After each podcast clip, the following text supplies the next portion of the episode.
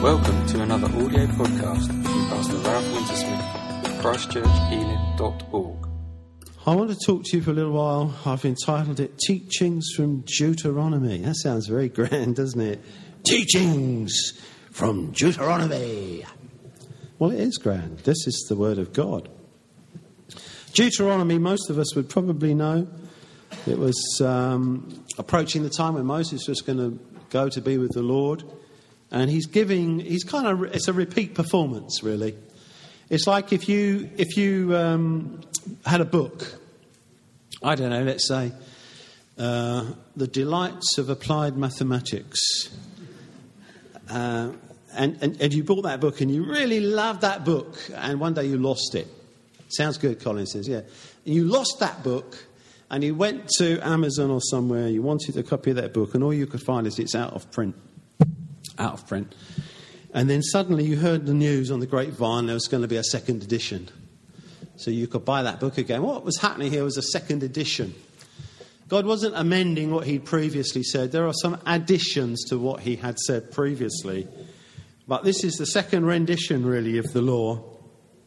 And really, that was quite appropriate because if you remember, uh, many of them fell in the wilderness. The adults fell in the wilderness. They died because they said, you know, you might as well, you might as well have left us in Egypt. We're going to die in the wilderness. And God said, well, you've said it. That's going to happen. And so it was appropriate at this significant stage in, in the history of Israel that the law would be restated, re-given. And I want us to pick up on some teachings from here and pick up some points as we go through. So you need to look. We're going to look at chapter 1, uh, 6, 7, and 8, just very briefly, a few pieces from it. This, this giving of the law again, verse 3 of chapter 1, was in the 40th year on the first day of the 11th month. So we know it's near the end of the wilderness wanderings. So it's a very, very significant moment. And um, verse 18 of, of chapter 1, he says that the first time round I told you everything you were to do. And we know they failed. But he was reminding them, he told them, I told you. Verse 19, as the Lord our God commanded, we sent out from Horeb. We set out from Horeb, etc., etc. And it goes on, it sent some spies out to look at the land. And uh, it was a land that God had given, verse 26. They were unwilling, nevertheless, to go up. So they saw the land, the spies had a good look round. Everything was just as God had said, fabulous place. But the people, the majority of the people, are unwilling to go up. And he says in verse 26, You rebelled against the command of the Lord your God. So he sets the scene and he reminds them. So, what, does his, what are his instructions? Well, we can't do the whole of Deuteronomy tonight, but I'm going to pick out a few things and finish on something which is very, very encouraging to me and I trust all of us. So, we're going to move to chapter 6. He's getting them ready to go into the land. He's going to die. He's going to appoint Joshua before he dies. And he's telling them the rules, giving them the rules again. And he starts off in chapter 6. So we'll call this stage one. I'm not sure chronologically it's right, but we will say it is. Stage one love God and obey him. That's what this chapter is about. And verse 3 says, Hear, O Israel, be careful to obey, so that it may go well with you and that you may increase greatly in a land flowing with milk and honey, just as the Lord, the God of your fathers, promised you. So, O Israel, be careful to obey, so it may go well with you. That's where I'm going to start. We don't get right with God through being obedient. You know that, don't you? We're justified by faith, yes? We're made right with God by believing in Jesus Christ. Doesn't matter what you've done in your life, you're made right with God through faith in Jesus. By grace are we saved through faith. And we go on staying right with God through faith. Whatever you do in life, you might muck it up terribly. But as long as you've got your faith in Jesus, even if you muck it up, if you're believing that Jesus died for you and his blood will make you clean and has cleansed you, you're going to get to heaven. We know that. But he told them, Be careful to obey God so that it may go well with you. And I want to tell you this although we don't get right with God through doing good things or obeying God, other than the obedience, which is the obedience of believing in Jesus when he says repent and believe. That's obedience. It goes well with us when we obey God and follow God. Is that right? It is right. It is right. As you, if you will, if you will obey God, it will go well with you. This book is absolutely full of promises. If you study this book, you'll see them. Meditate in this book day and night, you will prosper and succeed. This word is health to your bones, and so on and so forth. Do what God says. Put the word into action, and you will prosper. That's what this book says, and this book is absolutely right. If you obey God and you're careful to obey God, it will go well with you. Does that mean if you slip up once, you've lost all that good that's been accumulated? No. But what it is saying is let your life be the life that God wants it to be. You're living for Jesus, Jesus is in you. Walk as you're called to walk, that it may go well with you. One of the um, Ten Commandments honour your father and mother. It's the first commandment with promise. Do you remember? It's quoted, Paul quotes it in Ephesians, and he doesn't say now it's the New Testament days, don't listen to the Old Testament commands. He says this is a command with promise, it still applies.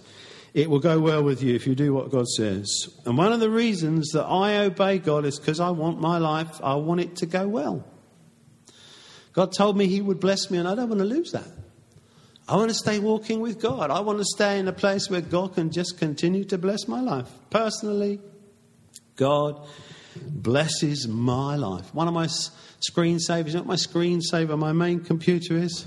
It revolves around in 3D at different, different angles. It says, I will bless you. Every time the screensaver comes on, I'm reminded God will bless me. And He does. And I want to walk right with God, not to earn His favour, not to get right with Him, but I want my life, I want it to go well. I don't want anything to get in the way. Verse 5 Love the Lord your God with all your heart, with all your soul, with all your strength. Last week, Colin preached about getting rid of your idols. Do you remember? Essentially, an idol is something that gets in the way of you and God. However, you define it, if it gets between you and God, something in the way uh, that you've put there, that you will give priority to, it's an idol. And this book says, love God first. And I want to love God first. Do I always do that? I hope so. Maybe sometimes, maybe sometimes I don't always put Him first. I think I do. I certainly want to. That's my aspiration. And that's one of my life's objectives to love God. I want to love God anyway because He's done so much for me. And in fact, um, my relationship with God and our relationship with God should be not um, well, I better love God because God has said, but just you love God. You, you do love God, don't you?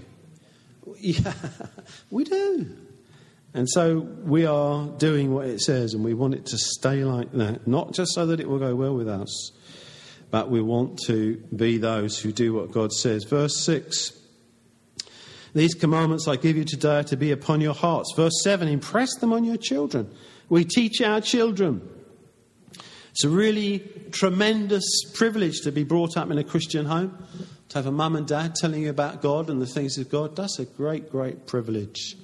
And for mums and dads to sit, we used to sit with the children around the meal table quite often with a verse of scripture or something, just telling them simply. We were, just during the day, uh, Terry had the joy of leading both our girls to the Lord. At some point, you know, they became aware and they wanted to pray and they prayed the prayer and uh, I know Amelia's done it. I know Joanna's done it, given their lives to Jesus. I know Emily did it a few weeks back. We were out on the deck at their house, and um, we were just talking about things in general. And I learned from Amelia that Emily had done something very impressive last night. And I said, What was that? And she was encouraged to tell me. And she told me, absolutely as clear as clear. She understood that she'd done wrong and she understood she'd asked God to forgive her and Jesus to come in. And she understood as clear as clear. So I think it was the day before her fourth birthday, wasn't it? That's a great pre birthday present, isn't it? So we impress these things on our children. Why? Because we want it to go well with them.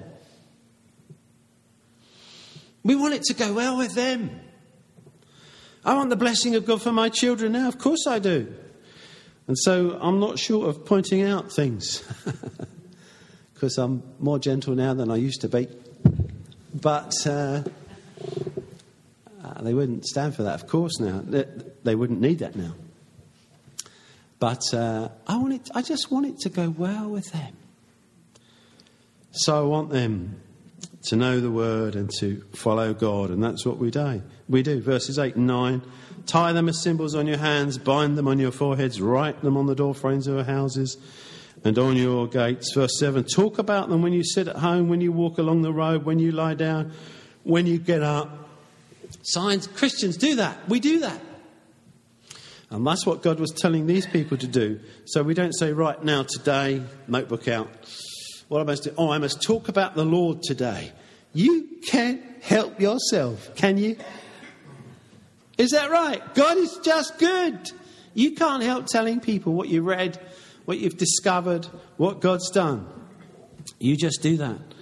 And we, we see there they were supposed to display them, have, have reminders all around the place. When I was a lad, a little boy, my mother's mother lived in the East End of London, and she had scriptures on the walls and they were cutouts with crinkled silver paper. Anybody ever seen them? Really old fashioned things. whatever room you went into, there was scripture. Everywhere you turned. My father's mother had a, a promise box. You ever seen one of them? Little drawer with scriptures in, you know. I, I never knew what they were really. I just to pull them out and think, hmm, that's interesting. But, you know, you can just imagine pull it out, dip it in, promise of the day shall I. It's a bit like a fortune cookie. We don't want that stuff. We don't want that stuff. We want this regular imbibing of the Word of God. So, chapter 6 do these things so that it will go well with you. And when it's going well with you, verse 10 when you go into the land he swore to your fathers, that's in verse 10. Moving on. Yeah, a land with large, flourishing cities you did not build, houses filled with all kinds of good things you did not provide, wells you did not dig, vineyards and olive groves you did not plant. Then, when you eat and are satisfied, be careful that you do not forget the Lord who brought you out of Egypt, out of the land of slavery. Sometimes Christians, things get so good in their lives, they're just going along fine and dandy. And they do, they forget they forget the basics and it starts to not go well. It Starts to go unwell, it starts to get a bit ill in their lives. And God says, I, he, he said to them, I'm going to bless you so much, it would be really easy for you to get so chilled that you'll forget me. That's what he was saying to them. Don't, don't, don't leave God out of it, especially when you're blessed. Make sure you keep God in the equation. So, stage one was love God Stage two here is remember God when it goes well. Then moving on to chapter seven, I'm going to scurry through here. Show stage three when you arrive. This is quite a horrendous uh, few verses, but really, really important for us, and I'm going to apply them spiritually. It says, When the Lord your God brings you into the land you're entering to possess and drives out before you many nations, the Hittites, Girgashites, Amorites, Canaanites, Perizzites, Hivites, Jebusites, seven nations larger and stronger than you.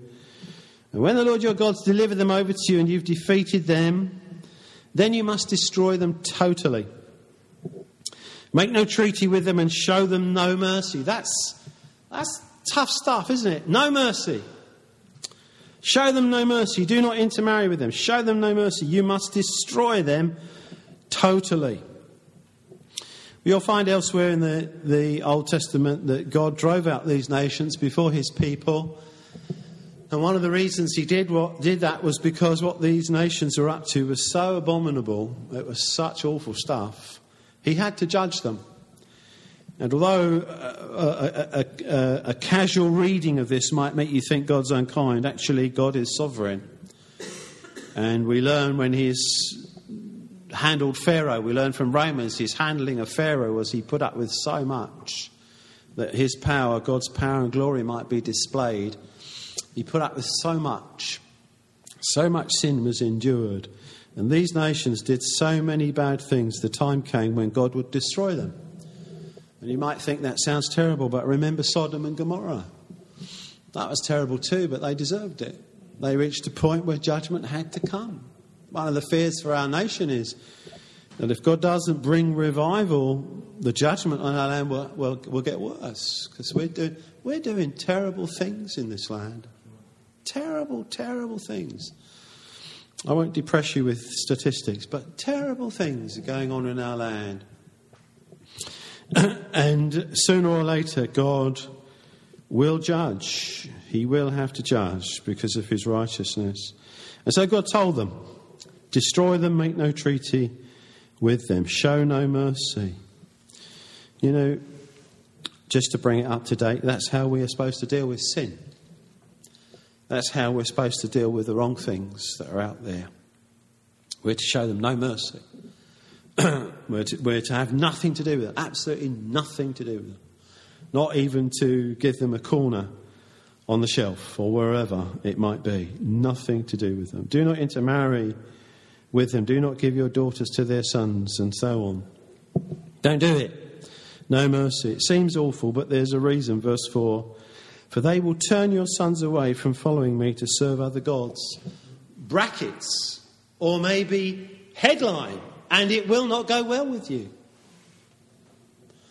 And this stuff is about making sure the relationship with God's intact and that the blessing of God can flow. Now, we're not just in it for the blessing, but I, I'm looking for blessing. Not just in it to get to heaven, but for sure I'm, I'm going to heaven and it's very important. I want to be close to God and commune with Him. That's really, really important. But these other things are not unimportant. The blessing of God, the uh, material well being that He brings, the physical good health that He gives, the hope for the future which is embedded in us, the, the stability of mind which He allows us and enables us to have. This stuff's important. And he says, Get rid of them, destroy them, make no treaty with them, show them no mercy. Get rid, destroy the sins, destroy the sinful things. Make no treaty with them, don't give them any room in your house. Show no mercy to any of that stuff. Because if you do, verse 4, they'll turn you away from following me. And we might say, well, you know, I, that won't happen to me. That won't happen to me, but Every single one of us here, if you've known Jesus for any length of time, you would be able to tell me about someone you know who used to run well but allowed stuff in their lives and it's turned them away from God. And you would be able to tell me, if I asked for a catalogue, you would say, here's the catalogue of how it stopped going well with them. My own family, I could tell you the catalogue of stuff that's damaged my sister and my brother. I could tell you, it would break your heart. And you'd be able to tell me. And this isn't, this isn't to, you know, I was talking to somebody the other day, and their, their, their, difficulty was this idea of having to give stuff up. And, and I was, I believe, I trust by God's grace, able to explain how actually we receive so much more than we ever give up. I do trust that that got through to that person. But you know, God says just, just don't give it any room. More than once, I tell you this, more than once I've bought a DVD to watch. Look at the back, it looks harmless. You know, it's gone straight in the bin. Because I won't give it room. As soon as I saw the stuff, that's it, it's in the bin. You can't afford to give it room. Seems awful, but there's a reason. It'll turn you away. 1 Corinthians chapter 15, famous verse, you know, about bad company, what it does. Corrupts good manners. We need to be careful. Verse 5 of chapter 7 this is what you must do break down their altars, smash their sacred stones